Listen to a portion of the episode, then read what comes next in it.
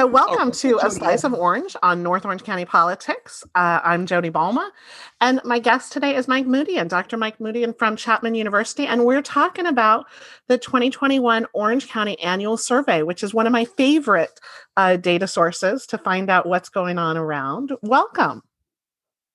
Thank you so much, Professor Balma. Really a pleasure to be here, and uh, uh, nice to uh, be here. Uh, wish it could be face to face, but uh, I we'll know.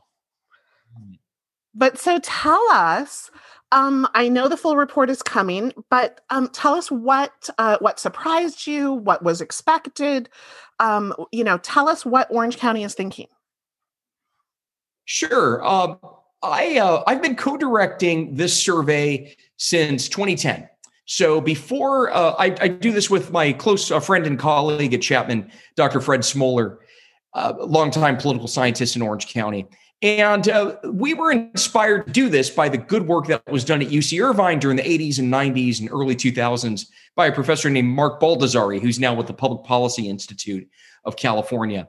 But uh, we started doing these surveys in 2010, and then um, we uh, we didn't do them for a few years, and then we received some grants to be able to do them again. So this is our fourth consecutive year of doing the Orange County Annual Survey.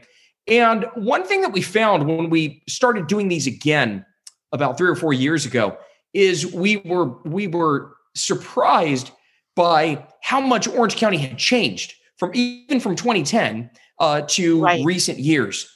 And Fred and I were looking at the data, and we said uh, this was back in um, uh, in uh, 20, 2018, just you know six seven months before the midterm elections, and we said we said, wow, with these congressional elections coming up in Orange County, uh, Orange County has shifted dramatically. This, for many, many years, was this conservative stronghold. Right. If you look at registration numbers going back to the early 1990s, Republicans once had roughly a 22 point uh, registration advantage in the in the county, and we we looked at the data and we said Orange County has really, really shifted dramatically in in terms of county residents' views toward a lot of, of different topics. So this year with our survey, what we did is uh, each year we change um, a chunk of the questions and we focus questions on a different public policy issue. So last uh, last year we focused a good number of questions on climate change, right? Or on transportation. The year before on housing and homelessness. This year we asked county residents' views on COVID and on uh, right. government's response to COVID. And what we found, Professor Balma, is we found that uh, while in OC, uh, there certainly is a vocal board of supervisors that, if, if you look at their rhetoric and, and you look at where they stood, especially going back a year ago, uh, if you look at Michelle Steel, who's now in Congress, she was the chair of the board, and Don Wagner and others, uh, there was um, some pushback around some of these precautions uh, Absolutely. to COVID. Uh, there, you know, and and, there, and there our sheriff, at the sheriff as well, the sheriff as well. And uh, the, there was this pushback, and, and there was this movement where you know Michelle Steel made some unusual comments about we- uh, mask wearing, and Wagner was kind of this face of taking on the governor. Uh, and, and part of this um, group in Orange County saying that the governor is imposing too many restrictions. But what we found, in my opinion, the most interesting finding is that Orange County uh, tends to be actually more moderate and and there's actually this sort of moderate reasonable silent majority that exists. And we found that yes there actually is support for a mask mandate in orange county. Uh, we found you know a lot of data that uh, that is is backing up uh, the fact that um, that you know while there is this sort of vocal uh, political uh, group that is being noisy about this uh, there's actually a majority of county residents who believe in masks, who believe that, um, you know, perhaps government should be doing a little bit more, who maybe doesn't quite have this strong faith in the board of supervisors and others. Mm-hmm. So it's uh, it's what we call, uh, in in essence, this sort of um, this reasonable or this moderate silent majority that exists. We also found that Orange County, you know, which was once the home of um, of uh, uh, Richard Nixon, Richard Nixon as Western White House here, and was born here. And this is an area that has a lot of conservative ties, going back to being a hotbed for the John Birch Society right. and the movement. uh, we found that um, hey, Orange County today, there's there's support for the Black Lives Matter movement. You know, 62% of county residents support Black Lives Matter.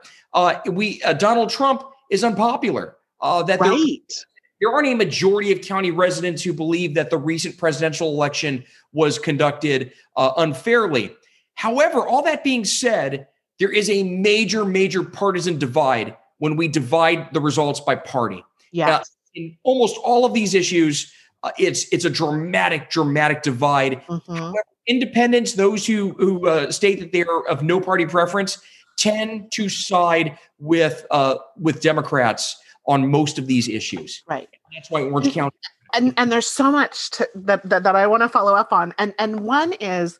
Um, I want to start with this idea of the reasonable majority that is silent, and and I think that they are not heard. Um, and and you know I've I've, I've already quoted uh, your colleague from the Orange County Register in in talking to people that that elected officials pay too much attention to noisy people those loud voices and and the people who are reasonable don't have a reason to shout. Right? It's true. That's true. And i would even argue that if you look uh, for example at local politics in orange county if you look at central committees for example central committee of each party you tend to bring out uh, people who maybe have uh, you know maybe very very strong views. Right. um and and but the county itself though uh, tends to be more more moderate than its reputation. right. And and did you capture that um you know in 2016 when I mean we were sort of shocked that that Biden carried the Orange County in the presidential election and clearly now we can see that as a foreshadowing of the 2018 blue wave. Um and, and so did you capture that? Did were you not surprised? We did capture that and the reason is is that a couple, couple of reasons.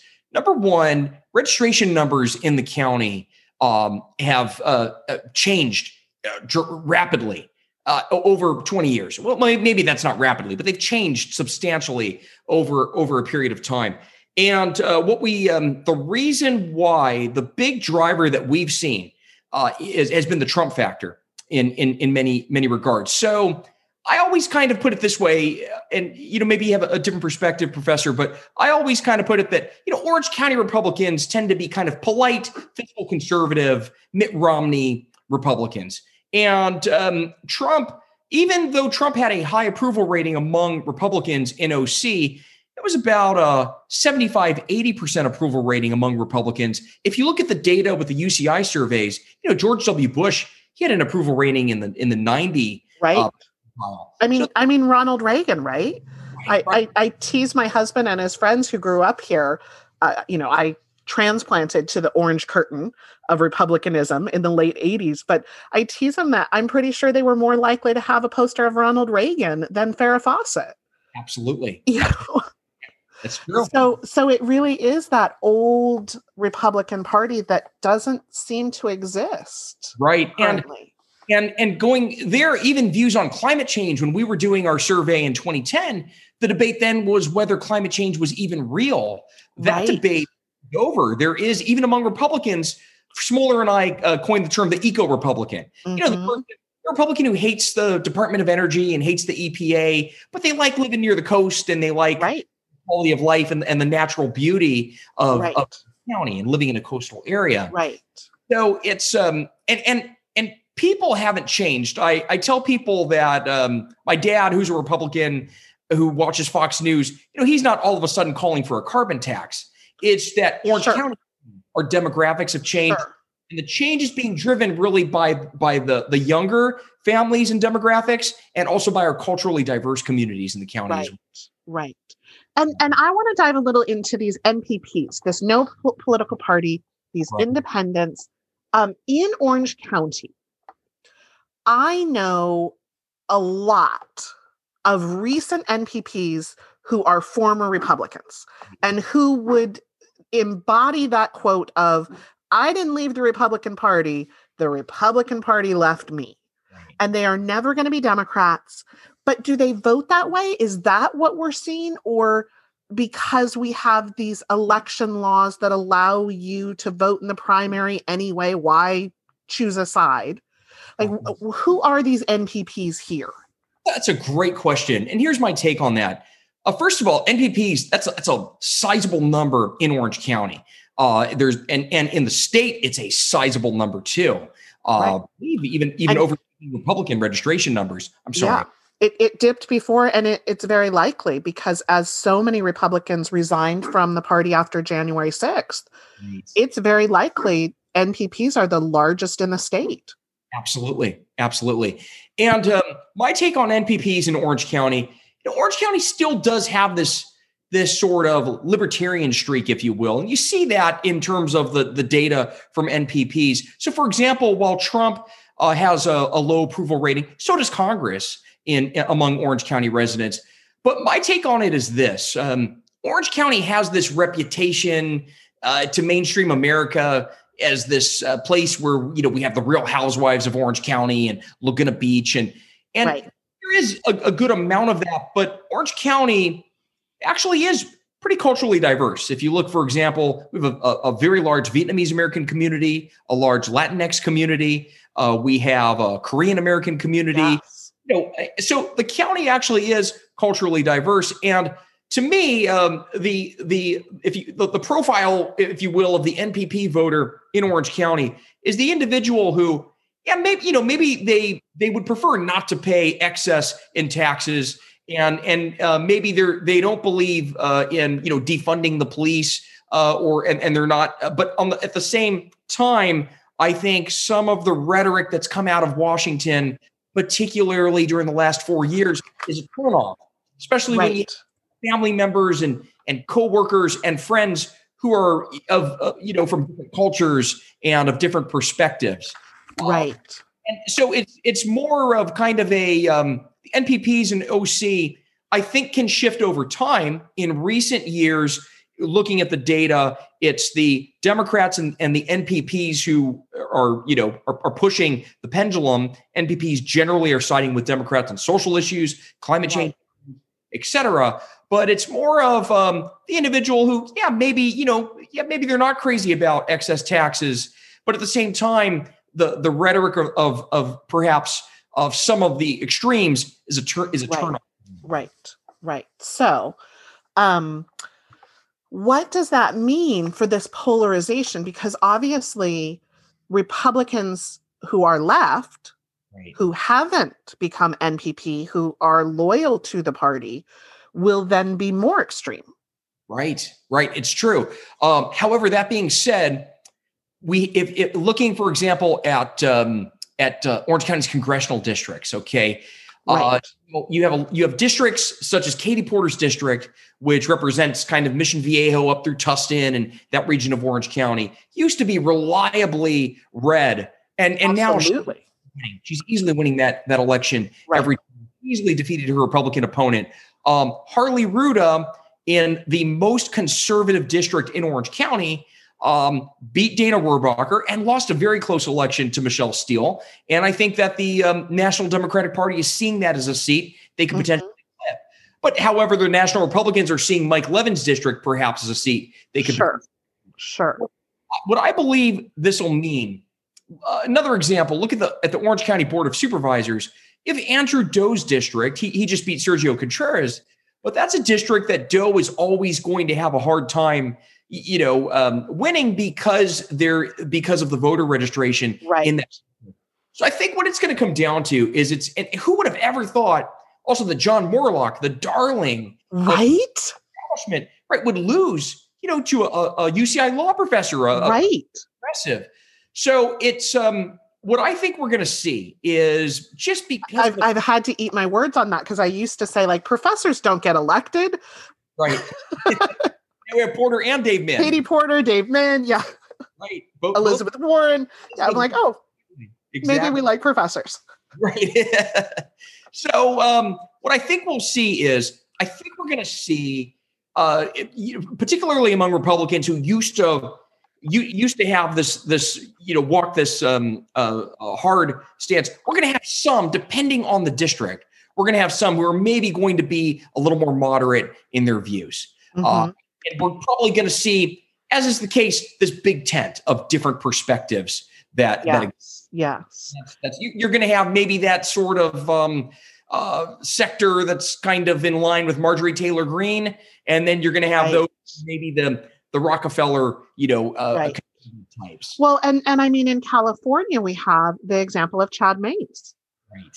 Right, who had been elected as a Republican, saw this extremism, said that's not for me, and and I and I don't think, um, I don't think an independent can get elected mm-hmm. without being a former Right. You know, Chad Mayes has name recognition. He got elected with the support of the party. And so it's easy to then switch to NPP. But do you think that that's a path for Republicans in Orange County? Or do you still think that that Republican brand and the party machine is enough to keep people in the party? Uh, here's the thing the Republican Party in Orange County the numbers have have dwindled uh, in terms of the the the gap between you know Democrats right. have, have have a voting majority, but it's still a strong party in terms of being able to, to raise money. Uh, this is still an area where candidates for national office and and people running for Senate in other states still come here to raise money. Sure, sure. Uh, whoever the Republican, whoever the Republicans are who run for president uh, three years from now, they most certainly will all come through Orange County to raise money. Right. So still is uh, the the strong fundraising machine that exists. Yes. And still here, and there's still that that that thriving business sector that exists. So I think for those reasons alone, you know, we're we're not going to be um, Berkeley. You, you know, we're not on pace there. Sure. We're an area that now more closely resembles the rest of the United States, mm-hmm. uh, as opposed to being this outlier among these these uh, these you know uh, coastal counties in California. Uh, you know, we're, we're now this. I don't think we'll be. We're we're on pace to being you know a microcosm of, of LA, but we're we're now a county that's it's purple county. It's not red right. county.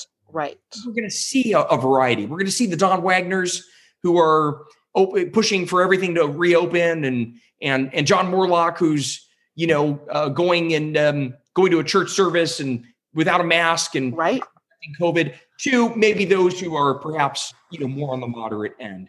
Right.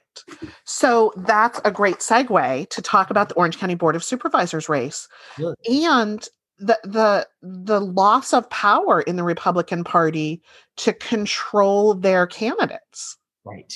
Right? right. 20 years ago, if the party had said Moorlach's our guy, no one would have dared run. And it's shocking to me that not just candidates are running, right, but that the endorsements across the board are split and the fundraising is split. Mm-hmm. So tell me a little bit about what that reveals. Sure. And and to go off of what you said, 20 years ago, there was a chair of the Republican Party, Tom Fuentes, who was a very, yeah. very polarizing figure. But one thing he did very well was uh, he got people elected. He, he got Republicans elected at all levels, school right assembly, you know, supervisor, and these this sort of served as a farm system for moving on to to Absolutely. bigger office, Congress, and and so on. And um, I had this conversation with my colleague uh, Smoller the other day, where this wouldn't have happened uh, had Fuentes been the chair of the Republican Party, because he, he th- these were the types of things that he was on top of. Threats would have been levied. Exactly, exactly. So we have this situation now, a very, very interesting race, second district, which is which is that area, you know, of kind of um, Costa Mesa and and these other uh, the, the, western portion of Orange County, where um, you have a, a, popular establishment Republican, John Moorlach, who the party has gotten behind, and then you have the mayor of Newport Beach, Kevin Muldoon, mm-hmm. and you have the uh, mayor, former mayor of Fountain Valley, Vo. Um, so you have three Republicans all running for the seat. On the Democratic side, the party's gotten behind Katrina Foley, who's the, the mayor of Costa Mesa. And there's another candidate who doesn't really seem to be raising any money or, you know, just I think more right. or less. Janet Rappaport. Janet, who's just going to be kind of a name on a, on a ballot. Um, and these things, who knows, sure. story is there. But, um, and, and it's very, very possible that these three Republicans could actually split the vote. Uh, right ensure that Foley gets elected, and then you know a, four-one, uh, a very substantial majority on the board turns into a three-two majority. Yeah. uh, next uh, next election cycle. So it's it's a problem. And the other problem is, like you said, Vo and and um, and uh, Muldoon, they're all getting endorsements from from other supervisors. Right. Yes, it's it very well could split the vote. Very well could split them. And of course, the sheriff's union, no fan of Moorlach from right. his tenure before, is strongly opposed to it, his his yep. campaign. So that's a factor. And and clearly we saw the sheriff's union put their hand on on, on the scale uh, to get Wagner elected against Ashleigh Aitken, which just the the sheer volume of mail in in that race was overwhelming. So um make a prediction. What well, do you think is going to happen? The issue is that special elections tend to um, be low turnout elections. They tend to be low Absolutely. Turnout. They also how does the mail-in ballot factor in that?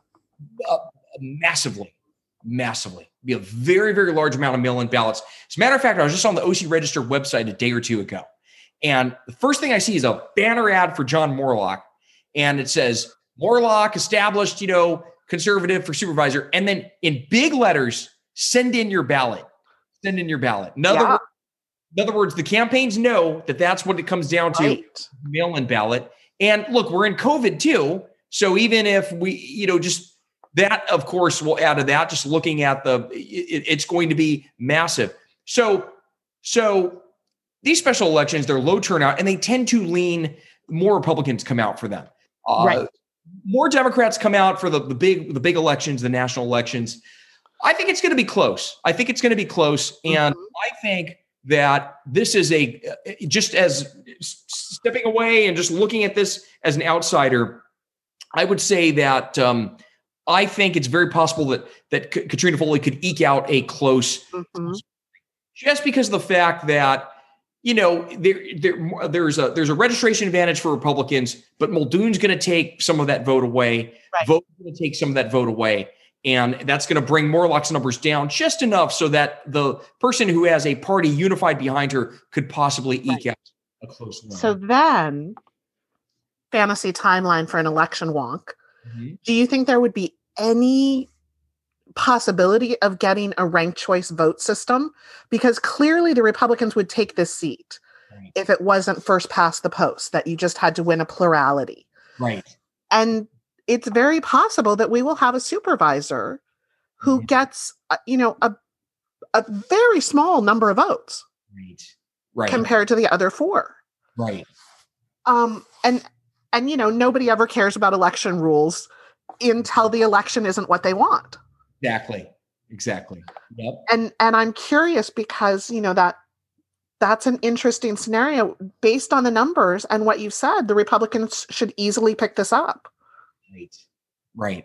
You know, it's possible. It's very possible. Um, oftentimes, you know, big structural changes like this, they're, they're difficult to, to push forward. Sure. And I, there are some, uh, for example, I remember when um, the congressman uh, from Inland Empire, Gary Miller, he won a few years back uh, simply because even though the registration advantages weren't working in his favor, there were multiple Democrats there that right. ended the vote. Right. So it kind of goes that way for both parties too. Right. Um, it's it's an interesting uh, idea, and and you know you you never know. I can dream, right?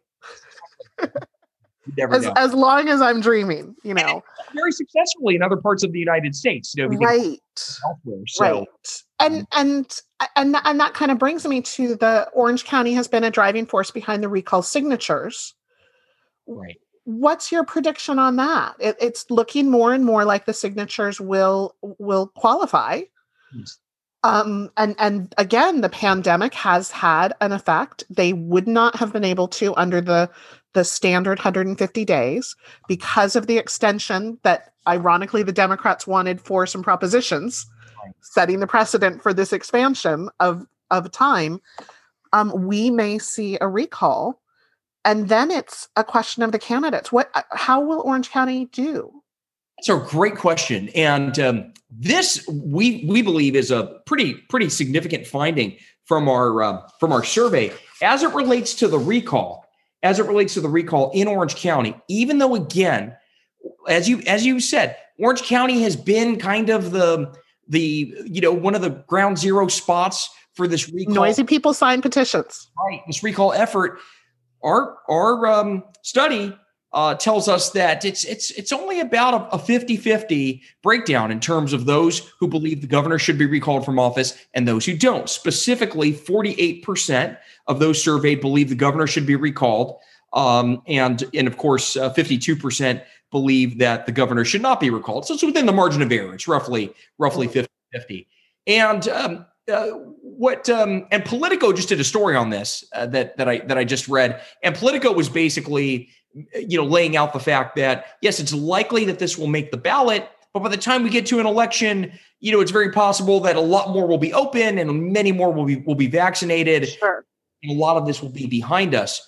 My takeaway as an analyst on this is that if there's not substantial support in an area like Orange County, I don't think that bodes well for uh, this type of um, of initiative being successful in a statewide election because Orange County is the type of place you know, if, if you look at, at the demographics of California, you know, in, in the rural inland counties and central California areas where you have a lot of red counties, there are very small populations. Orange type of area that that people who are in favor of this movement would need to be banking on. And there's again, even though you have Don Wagner and others who are very, who are making a lot of noise, it's the sort of moderate, the moderate silent majority, right? Split on this, right? I, I, I personally, and the Times just wrote about this too, saying that hey, if you know you can't really get widespread support for this in OC, right? We're not going yeah. to. I think it will. It will. There will be an election. Um, right. And and the timing, you know, what you said about the timing is absolutely crucial, and it is to the Democrats' advantage to delay as long as possible. Right. And then it just depends on the candidates. You know, we saw that in 2003, 135 candidates, right. and again, I think a lot of it will depend. You know, if if I could get Tom Hanks as governor, maybe, right. but I don't think he's going to run, and hopefully we've learned our lesson that perhaps experience helps in these positions. Yeah. But it yeah, it's hard to predict without knowing what the field is. True. True. And and it'll be I think it'll be a because you know, it was such a circus 20 years back the last time there was a recall. Right. Uh, and the other reason is it's relatively cheap to get your name on the ballot. You know, yes. grand, I believe, or so. Yes. Uh, so you get, you know, a lot of people. And now we have GoFundMe. Right. And now we have GoFundMe. So you get a lot of people who just, you know, want, want the publicity. Yes. I think Gary Coleman was on the ballot 20 years ago. And so Larry many, Flynt, Mary yeah. Carey. Right. So it um someone I, wanted for murder in Alabama that the DA found out because of CNN.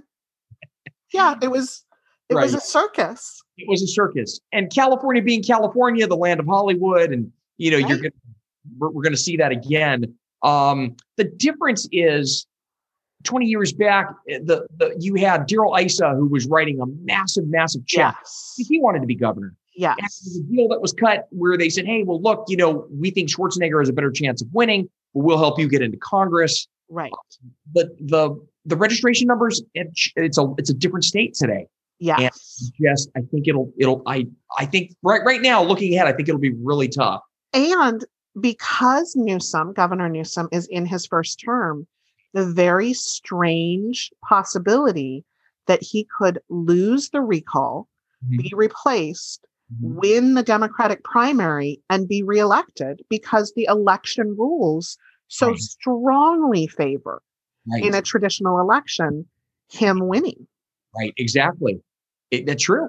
Very true. Which would again, as a policy wonk, at least reveal the absurdity of the recall rules. Right. Right. You know, so so let's come back to Orange County. Um, and and get to one of my questions, which is why don't more people pay attention to local politics?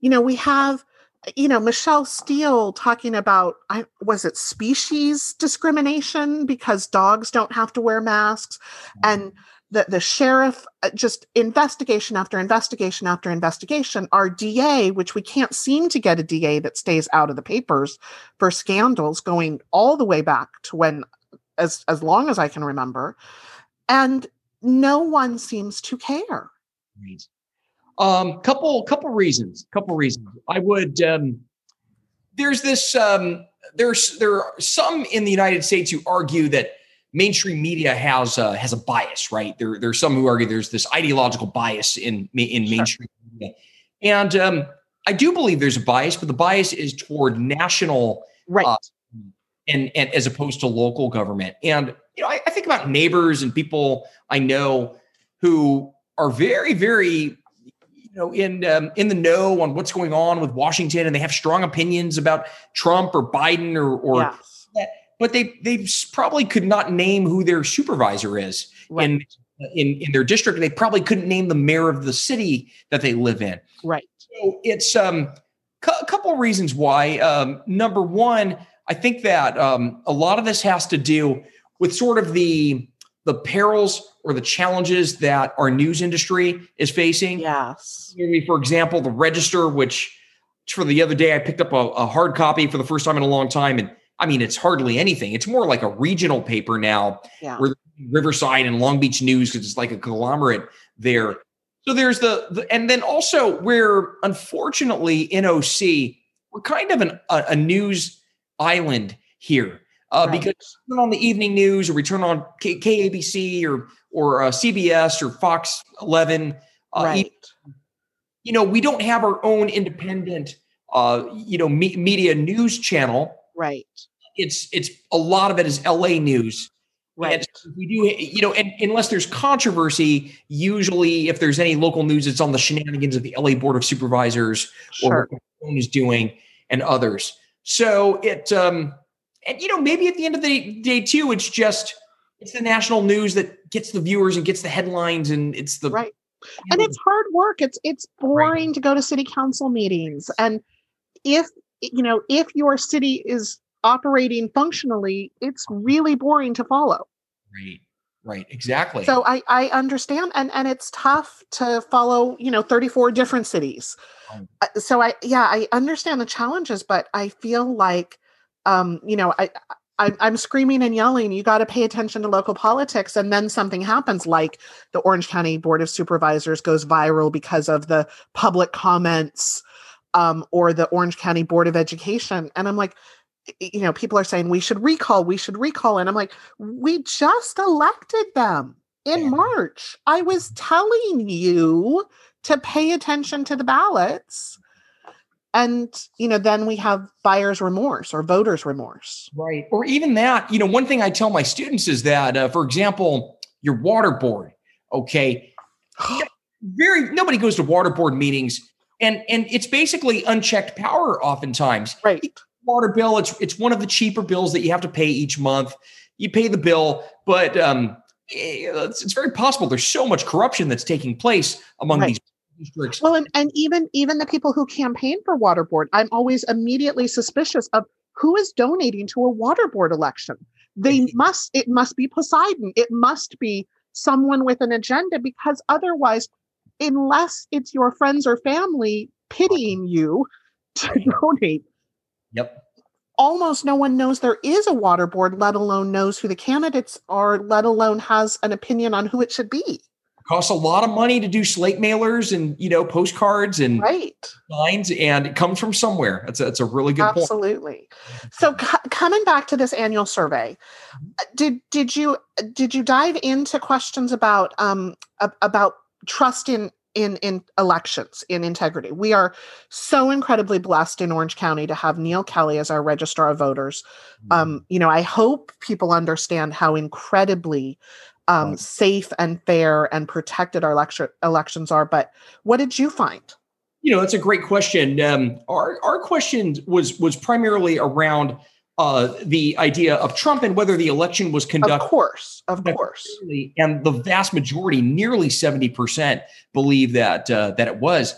But you know, Professor Baumel, that's a that's a great question we need to include next year because that's a really good point. We do have almost this model registrar in the county uh, I that, hate for the rest of the country to find out how incredible he is because I don't want him to be stolen. Exactly. But uh, you know, I would love to have you know Stacey Abrams and Neal Kelley uh, in, in charge of the entire election nationwide. Certainly, yeah. Neal Kelley is the best of the best, and yeah. you know, just works quietly and has a has a phenomenal operation uh, that he's that he's running and, and, believes in those values that we as Americans should all hold dear, exactly. which is you know true ballot access, right, and doing everything possible to instill trust in the process and be completely transparent. Yep, true. That's true. So yeah, I'm wondering if that will be reflected. So mm-hmm. before we get to the end, I do want to talk a little bit because I'm fascinated by mm-hmm. your three problems. Mm-hmm. Um, you know, comparison. And last year you compared 2000, 2010, 2020. And it was interesting how it, it really does kind of reflect the overall problems that we see and that that crime in gangs has really been reduced. And you know we have empty beds in our juvenile justice system now but in 2000 that was prevalent. And and and last year you found homelessness and housing affordability tra- traffic transportation and poverty.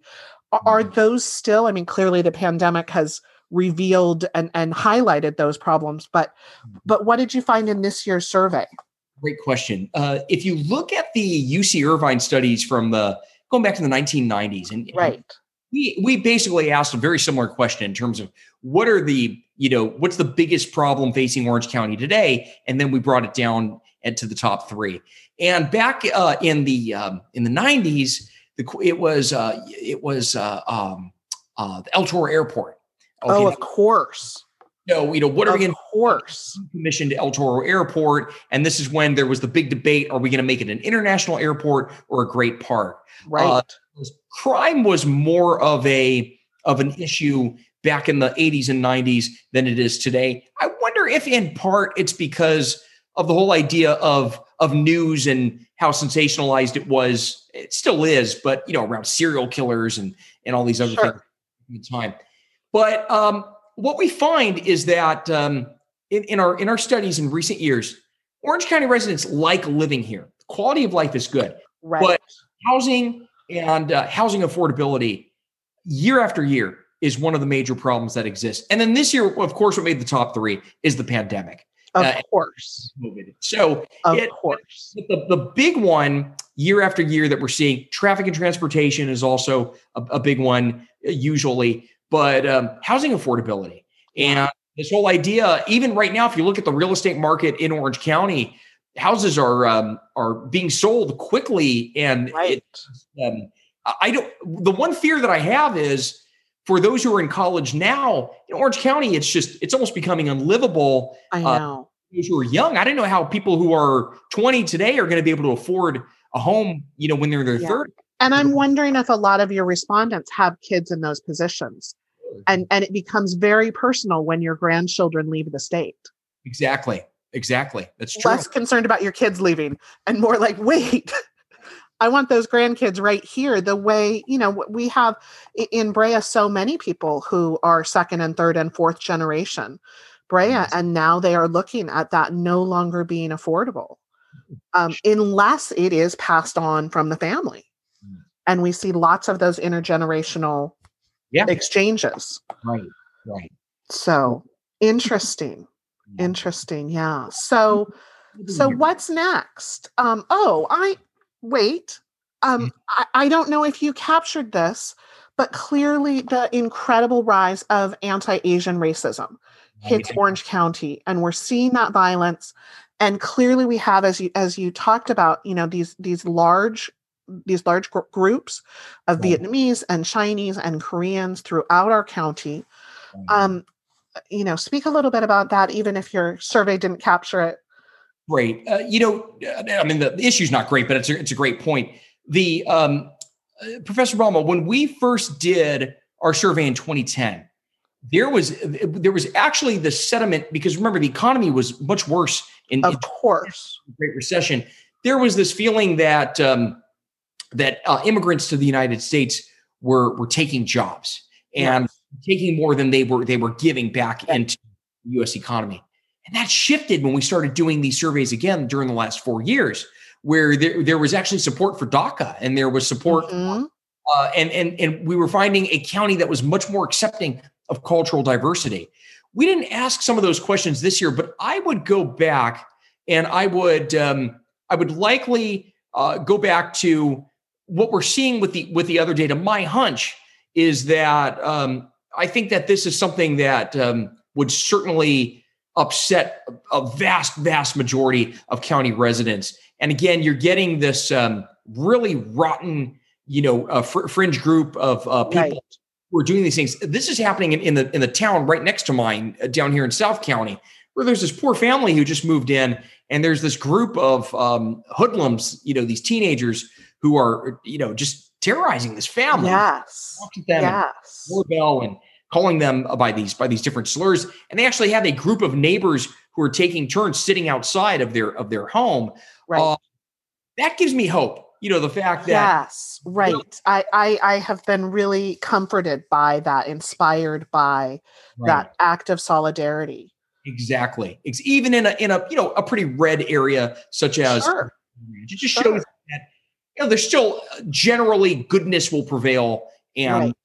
You know. And and I mean, really, the Republican Party of Orange County, the you know, what was it, 2014? The the only non-incumbent uh, Republicans to get elected were Asian women.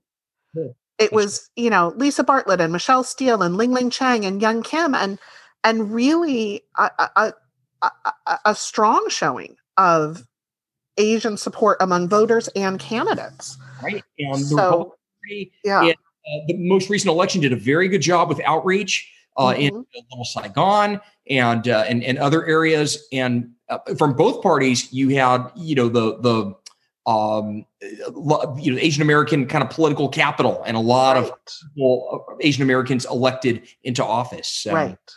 Yeah, and, and and so I'm hoping we can really highlight and bring awareness to that and you know encourage everyone to to really stand in solidarity against um, these hate crimes. And our orange county human relations does a great job an agency that tracks it um, and and they're doing fine work and and reporting the hate crimes so we have the data.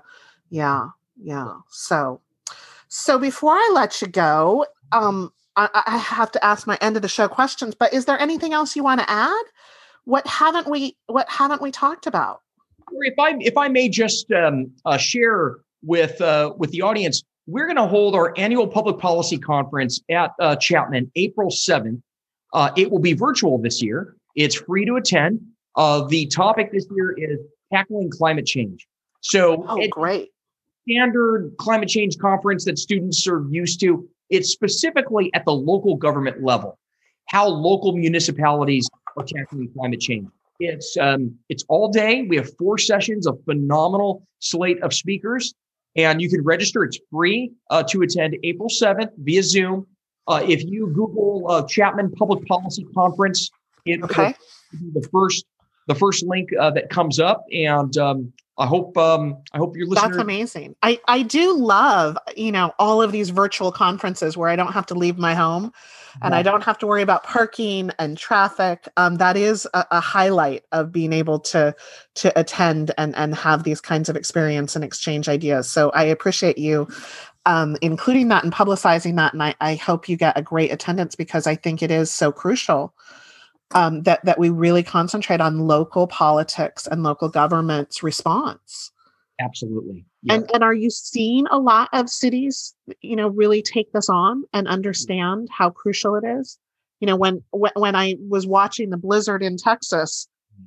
I was really worried because I, I do not have a coat in Southern California. If the blizzard hits here next, if the polar vortex, I am personally not prepared. I am prepared for earthquakes. I am not prepared for snow. Same here. Same here. Uh, part of it, I think, is the just the complexity of um, of government's responses to right. handle the coast. Uh, for example, in Newport Beach and Balboa Island, you know, you've had um, it's been a city council issue and a city issue, city manager issue of how to deal with the seawall and even the whole process right. raising Balboa Island in the next 30 er, years to deal with flooding. And right. so, and then you have coastal erosion that's taking place in Capistrano Beach where that's a, that's a county issue, OC Parks. Then you have the state powerful state coastal commission. Right. So um, part of it is just this whole complicated uh, bureaucracy yes. exists. The complexity of the bureaucracy and communication. Right. Yeah. And then the fires. We always have the fires. Exactly. Exactly. And the threat of fires. And and so yeah, good. Well, I'm excited, and, I, and my students are going to be really excited that you know they're very um, concerned about climate change, obviously, and sustainability efforts. Uh, and and really looking for those answers. So I'm excited that they'll be able to attend. So uh, I, I, can't believe our time is coming to an end. I really enjoyed this. Um, I love sitting down and talking to people about these things, and so this has been fun. So, what's the best advice you've ever gotten? Uh, best advice I've ever gotten. I um, maybe some of your students can can uh, relate to this. I, I, know some of mine uh, can. I uh, I did not go the uh, traditional route. You know, I kind of was trying to figure out what I wanted to do with myself during my early 20s, and I didn't go that route where I was 18 and earned my degree in four years. I was a community college student at Saddleback, and um, uh, t- took a little extra time out there, kind of you know having a little fun and figuring out what I what I wanted to do. But uh, really was just uh, I was lucky that I had a dad who uh, you know my mom didn't graduate high school, mm-hmm. and my dad was the first person in the family to graduate from college. I was the second, but they really uh, kind of consistently stressed uh, the importance of education. And I, I just stress that to my students. I tell my students that I admire anybody who is uh, is is working hard toward earning a bachelor's degree. If it were easy, everybody would have one.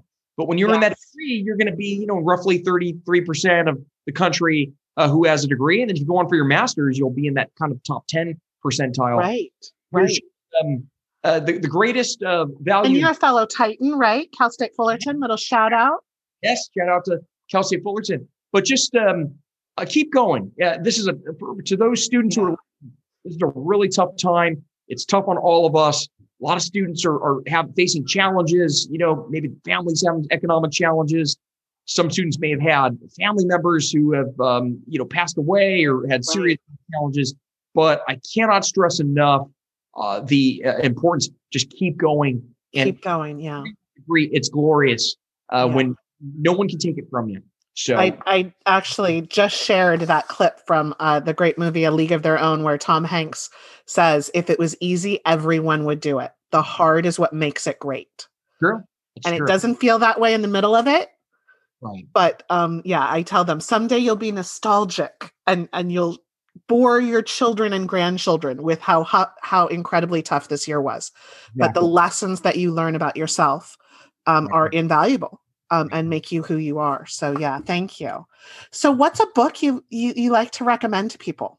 I um I read a lot of books. Uh, right now, I'm almost done with Woodward's latest book, um, mm-hmm. and and it's an excellent book. I I, I really admire the Trump administration. Yeah, right. And uh, I liked Woodward's book. Uh, he, I read a I read Woodward's previous book on Trump, and then his book Obama's Wars. All of everything Woodward does is yeah. I read a lot. I read um, next. I'm reading my friend Jeff Pearlman's book on the on the uh, Shaq Kobe Lakers. Uh, oh, Jeff, right. yeah, Jeff's written a lot of New York Times bestsellers, and I look forward to diving into Tell that. him our family enjoyed that. Nice. Okay, we'll do. And uh, the one book though that uh, in recent years, I think particularly for students that I found absolutely riveting is a book by a historian by the name of Linda Gordon and it came out in 2017 and it's called The Second Coming of the KKK. So if you look at the Ku Klux Klan in the United States, uh, in its original initial iteration, it was this is kind of this, it was the terrorist movement that right. was taking place. But the KKK in the 1920s was more of a political movement and a social movement, and it was much more powerful. Yes. And it shows you really the roots of this uh, throughout the United States. Even and, and and unfortunately, even Anaheim has appearances in in the book um, it was considered this model Klan city right. back in the 20s. Um, Oregon uh, was just, you know, uh, the the their legislature was infiltrated with uh, th- these horrible individuals. But it just shows you the danger of of ideologies and these movements. And it's right. it's a Linda Gordon is a brilliant, brilliant historian, and I couldn't put it down. It was it was a phenomenal. I'm going to pick that up. Yeah, especially the Orange County connection because I think what they were so successful doing, and Gustavo Arellano, you know, covers this in in OC a Personal History, another mm-hmm. book that I really recommend, um, b- because they they were able to get so many people elected to local government. Local government. Yep. exactly. Yeah. So yeah, fascinating. Somehow I skipped that, so I'm excited to put that on my list. So, is there a hopeful message you can share with my students and my listeners? I know you've already kind of shared some throughout. Sure. I just um, a couple things. I think that it's uh, one thing that I wish I would have done uh, is is you have to be bold. So, especially if if if you're young, uh, take some chances. Take some chances mm-hmm. when when you're young. And the other thing too is that so many students, especially at in community college, I was there too. You drive in, or you take the bus, or you walk, and you go to class, and then class is over, and you leave. But there are so many things that you need to take advantage of when COVID's over. Of course, I mean, just on campus in terms of get to right. know professors, uh, get involved in different groups. There are a lot of resources that are there, and you're only um, you're only really taking advantage of a small part if you're just going there to get your units and eventually right. transfer out. Right. And in terms of a hopeful message, just uh, you know, of course, um, the lights at the end of the tunnel. We're going to get through this, but we just need to be safe, be careful, and, right. and not uh, not start having fun too soon. You know, not start right these restrictions too soon. Right, We're almost there, and yeah. and um, my my marathon running friends say, you know, you don't celebrate at mile twenty five. Right, you don't celebrate at mile twenty five. Yep, and that's a you know we're getting there. We're getting there. Yeah. And, and I hope we're at mile 25. I was super excited that they didn't say mile 13. but yeah, I think I think it's really really important, and I and I hope Orange County continues to, to do that um, because I you know some of these other states are really concerning me. So so finally, who should we talk to next? That's a great question. Um, uh, somebody I admire a lot in Orange County is uh, the editor of Voice of OC, Norberto Santana. I don't know. Have you had him on before? I haven't had him yet, but I just booked him as a guest speaker uh, just yesterday to come to my class. Um, yeah, so he's amazing. And uh, I, I, hope I'm not going to steal one of his quotes that really resonated with me that he spoke of his father in Cuba talking about the importance of local politics. And he said, It's the local electeds who let the tanks down your streets. Right. It's true. True. Oh my gosh. It's true. And uh, Norberto's a firecracker, and he basically grew this nonprofit news agency from nothing uh, into really, I would argue, the this new the source that's kind of keeping things together right now. I mean, it's right. they're dogged reporters that work for Voice of OC. Incredible work. You're shining a light on uh, government shenanigans and, right. and Norberto is that. And and it is my go-to for students doing research on community problems. You know, they have covered human trafficking, they have covered homelessness to a degree with specificity about our community that just no one else is covering. Yep. You know, and, and the Orange County Register is doing good work, but as you've said, you know, it just is so thin compared to what it used to be. And, you know, I, I don't remember the editor who it, it seemed like was destroying it from within for the tax write-off you mm-hmm. know that that came in and just did every it, you could write a handbook on how to destroy a newspaper exactly yeah that was the kushner regime who came in yes. Said, oh no we don't want to um, you know uh, hold power accountable you know we just i forget exactly what what he said right. fired the local columnist that made reading the paper so much fun yeah everything i loved about the orange county register and you know, and and then the delivery debacle where you know I was like, "Will you deliver the paper I ordered?" so, well, thank you so much. Yeah, I definitely want to have the voice of OC on. They do incredible work, and and for anybody you know with an extra twenty bucks, go donate to them to keep local media. Um, because I know what I know by reading them. Mm-hmm. Um, I can't cover all 34 cities. Uh, you know, I, I have my hands full just covering, you know, the city I work in and the city I live in. So thank you so much. I really appreciate it. Uh, check out the annual survey. Go to Chapman University uh, and find out about the climate conference. I'm excited about that. And uh, I just can't wait to have you back when we can talk more. Looking forward to it anytime.